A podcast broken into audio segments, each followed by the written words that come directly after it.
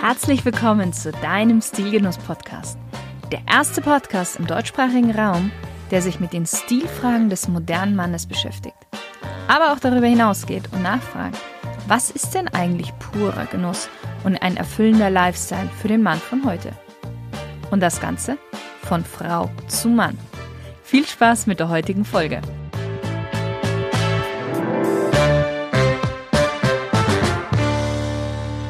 Hallo, liebe Stilgenusshörer. Heute geht es um den Flachmann. Warum gerade der Flachmann, wirst du dich jetzt sicherlich fragen. Wie kommt die Shirin darauf, über den Flachmann zu sprechen? Tatsächlich war es so, dass vor kurzem ein Freund einen Flachmann dabei hatte.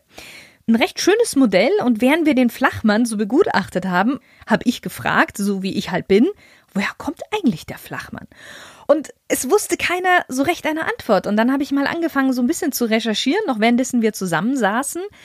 Und was ich dann da herausgefunden habe, fand ich persönlich so interessant, dass ich dir das natürlich nicht vorenthalten möchte. Außerdem hat, oder hatte zumindest, behaupte ich jetzt mal, jeder Mann, der Alkohol trinkt natürlich, schon mal irgendwie einen Flachmann. Deshalb wird es Zeit, jetzt auch diesen kleinen Begleiter mal unter die Lupe zu nehmen. Und wir werden auch herausfinden, was der Hipster eigentlich mit dem Flachmann zu tun hat. Die Geburtsstunde des Flachmanns geht ins 18. Jahrhundert zurück.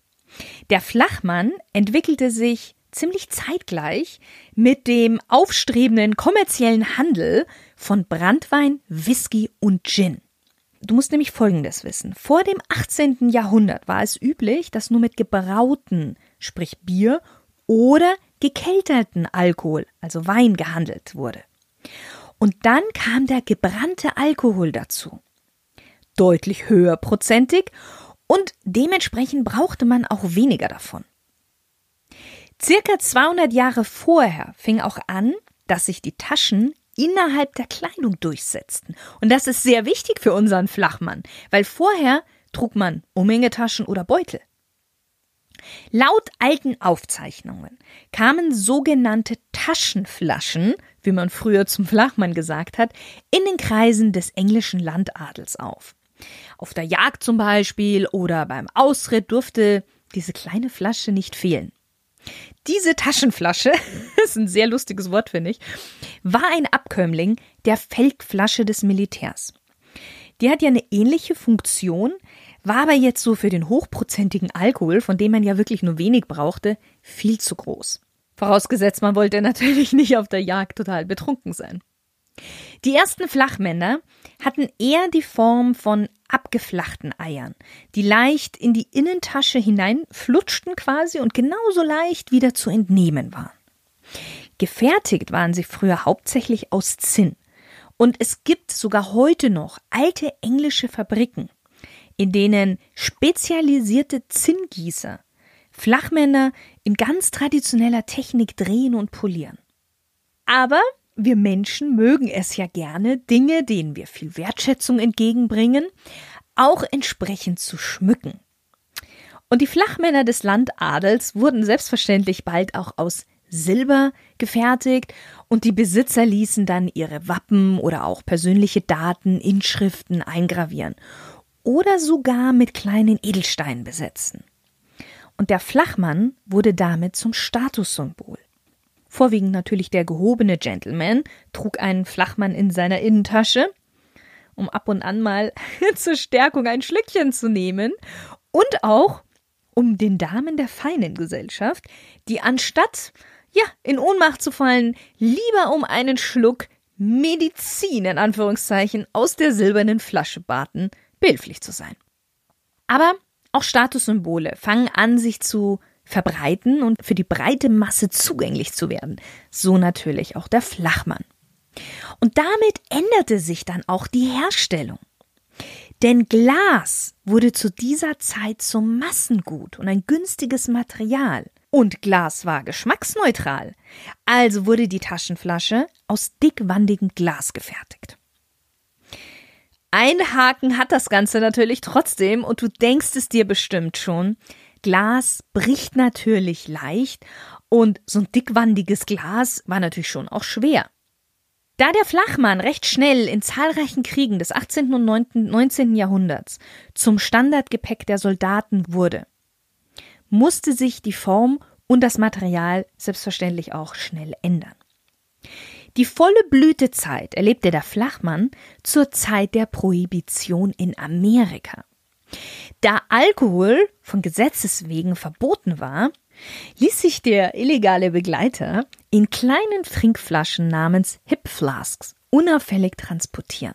Hip Flask, wörtlich übersetzt Hüftflaschen, konnte man nicht nur am Gürtel oder in der Jackentasche tragen, sondern auch mit dem Strumpfband ans Bein klemmen. Und es gibt eine ganz, ganz bekannte Filmszene, in der genau das zum Thema gemacht wird. In Billy Wilders klassische Filmkomödie Manche mögen's heiß, die während der Prohibition spielt, fällt der Sängerin Sugar, die von keiner geringeren als Marilyn Monroe gespielt wird, bei einer ja sehr ausgiebigen Probe mit ihrer Damen Big Band ein Flachmann aus der Unterwäsche. Und vielleicht kennst du ja den Film und dann kannst du dich auch bestimmt an diese Szene erinnern. In den ersten sechs Wochen der Prohibition sollen mehr Flachmänner verkauft worden sein als in den ganzen zehn Jahren davor. Und aus dem ersten Jahr der Prohibition stammt auch der Begriff Hipster. Aus dem amerikanischen Englisch entwickelte sich nämlich Hipster von dem ursprünglichen Wort Hip Flask.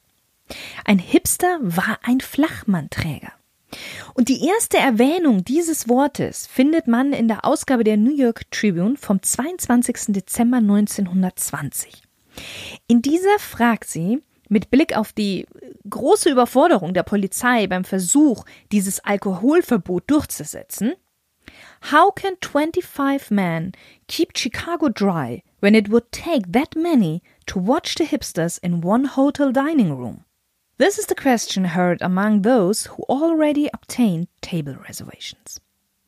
Allein in einem einzigen Hotelspeisesaal tummelten sich so viele Hipster, also Männer und Frauen, die ihr Schlückchen Alkohol in den Hipflasks dabei hatten. Wie sehr das Wort Hipster dann auch in den 20ern verbreitet war, zeigt auch unter anderem ein Reim, das im Arkansas Democrat im Jahr 1921 abgedruckt war. Der Reim klingt fast schon ein bisschen wie, wie Hip-Hop. Und du kannst es dir vorstellen, auch Hip-Hop hat was mit dem Wort Hip zu tun. Natürlich genauso wie das Wort Hippie. Also wie ging der Reim? Hippity hippity hop, a hipster meets a cop, away pell mell to a dungeon cell, hippity hippity hop. So, ich hoffe, ich habe es alles richtig ausgesprochen und auch im richtigen, im richtigen Rhythmus. Wie ging es jetzt weiter mit dem Wort Hipster? Das Ende der Prohibition war nicht das Ende des Hipsters. Das Wort selbst lebte weiter in der Jazzszene. Und zwar als Bezeichnung für einen Tänzer, der sehr hüftbetont tanzte. Und in Jazzclubs waren hauptsächlich Afroamerikaner unterwegs und somit wandelte sich dann der Begriff Hipster zu einer Eigenbezeichnung cooler Schwarze. In den 50er und 60er Jahren bezog man sich dann mit dem Wort Hipster hauptsächlich auf junge Menschen, die den neuesten Trends in Mode und Stil folgten und dabei auch oftmals gegen den Strom schwammen. Also die Vertreter der Hipsterbewegung wollten wirklich Abstand gegenüber der damaligen Spießigkeit, die in der Gesellschaft vorherrschte, demonstrieren und auch eigene Ideale verwirklichen. Nachdem das Wort dann in Vergessenheit geraten ist, lebt es 1999 wieder auf und so wie wir es auch heute noch kennen, jemand, der modebewusst und individuell ist. Meist erkennst du einen Hipster in einer eng geschnittenen Hose, beispielsweise einer Chinohose oder auch einer Röhrenjeans, Hemden und Lederschuhe, sowie so die klassischen Accessoires, Jutebeutel, eine Mütze oder auch eine Nerdbrille. Viele Männer tragen zudem auch noch Schnur und Vollbart. Der Hipster ist mittlerweile auch stark vertreten in der Gesellschaft, aber wo ich mir sicher bin, ist, dass die meisten gar nicht wissen, dass ihre Bezeichnung in der gesellschaftlichen Gruppierung etwas mit dem Flachmann und seiner Geschichte zu tun hat. Und deswegen kommen wir jetzt aber auch wieder zurück zu unserem eigentlichen Thema, zum Flachmann, und wir gehen auch zurück in die Zeit der Golden Twenties.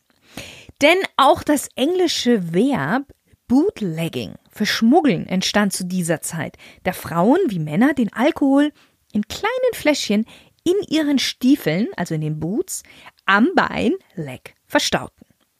Wichtig dafür war natürlich, aber auch für die Aufbewahrung in Jacke oder an der Hüfte, dass die Fläschchen leicht gebogen waren und sich somit auch der Körperform einfach perfekt anpassten.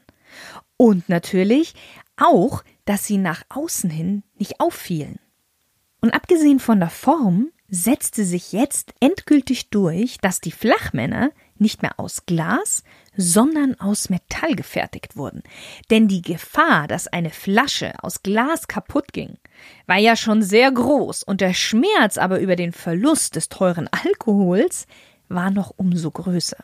Und auch die Polizisten wurden darauf spezialisiert, mit dem Schlagstock, wohlgemerkt mit dem Schlagstock, auf auffällige, ausgebeulte Stellen in der Kleidung zu schlagen um etwaige Glasflaschen zu zerstören und somit auch den Besitzer als Alkoholkonsument zu entlarven. Man hat relativ schnell erkannt, dass Edelstahl sich am besten dafür eignet, da es sowohl sehr ja, robust ist als auch geschmacksneutral ist. Und tada, der heutige Flachmann in Form und Material war geboren. Übrigens, noch ein interessanter Fakt. Im Bundesstaat Indiana war der Verkauf von Flachmännern zu der Zeit der Prohibition sogar verboten. Lustigerweise konnte man aber, sobald dieses Verbot in Kraft getreten ist, relativ schnell kleine Ölfläschchen oder sogenannte Milchshaker kaufen. Und an vielen Orten in den USA ist es sogar heute noch untersagt, einen gefüllten Flachmann mit sich zu führen, da es ja auch verboten ist, Alkohol in offenen Gefäßen bei sich zu tragen und der Flachmann gilt als offenes Gefäß. Aus der starken Verbreitung des Flachmanns in dieser Zeit in den USA stammt auch das heute noch typische Maß für den Inhalt von Flachmännern in OZ-Unzen. Die Füllmenge bei einem Flachmann liegt umgerechnet so auf unser Maß zwischen 100 und 250 Milliliter, je nach Modell. Wie ging es weiter mit der Geschichte? Na, erstmal nicht so gut, weil später war der Flachmann eher verschrien und wurde mit heimlichen Alkoholkonsum in direkte Verbindung gebracht und hatte ja für lange Zeit ein eher suspektes Image. Doch mittlerweile hat sich die kleine Flaschentasche von ihrem Ruf erholt und muss auch nicht mehr heimlich in Stiefeln geschmuggelt werden, denn sie ist in gewisser Weise wieder gesellschaftsfähig geworden. Mit in gewisser Weise meine ich, dass es selbstverständlich Situationen gibt, in denen der Flachmann unangebracht ist in der Arbeit, in der Kirche, während des Autofahrens, einfach in den Momenten, in denen grundsätzlich etwas ja, strengere Verhaltensregeln so die Tagesordnung sind. Da hat der Flachmann nichts zu suchen und Alkohol generell nicht. Ansonsten aber beim Angeln, Campen, Wandern oder ganz beliebt auf dem Junggesellenabschied, auf dem Christkindlmarkt, was ja aktuell nicht wirklich stattfindet, überall da, wo es ein bisschen lockerer zugeht und man ein Schlückchen in Ehre nicht verwehren kann, ist er erlaubt und auch gerne gesehen. Noch einen kleinen Gebrauchstipp und einen kleinen Stiltipp zum Schluss habe ich noch für dich. Nur hochprozentigen Alkohol in den Flachmann geben, weil der Flachmann aufgrund der doch sehr kleinen Öffnung eher schwierig zu reinigen ist und sich sonst potenziell schädliche Hinterlassenschaften bilden können in der Flasche. Hochprozentiger Alkohol verhindert einen Keimbefall weitestgehend, aber klar solltest du den Flachmann nach Benutzung waschen, idealerweise sogar ab und zu mal mit kochendem Wasser ausspülen. Aber bitte pass auf die Finger auf, dass du dich nicht verbrennst. Jetzt zum Stiltipp.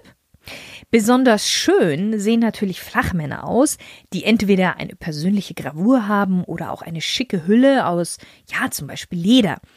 Dann erhalten sie nämlich wieder was von dem ursprünglichen Glanz, als der englische Gentleman seinen Flachmann zückte und damit seinen Stil und Status bewies.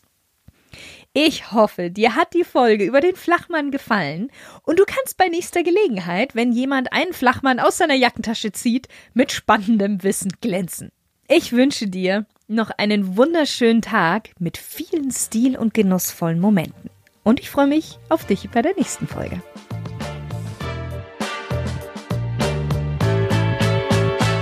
So, dir hat die Folge gefallen und du konntest einiges für dich und für deinen Stil rausnehmen und jetzt bekommst du nicht genug, Kein Problem. Klick einfach auf Abonnieren und du wirst keine weitere neue Folge mehr verpassen. Und wenn du so den inneren Drang verspürst, mir eine Bewertung zu schreiben, dann folge dem gerne. Selbstverständlich freue ich mich darüber. Vielen Dank und bis zum nächsten Mal. Deine Shirin.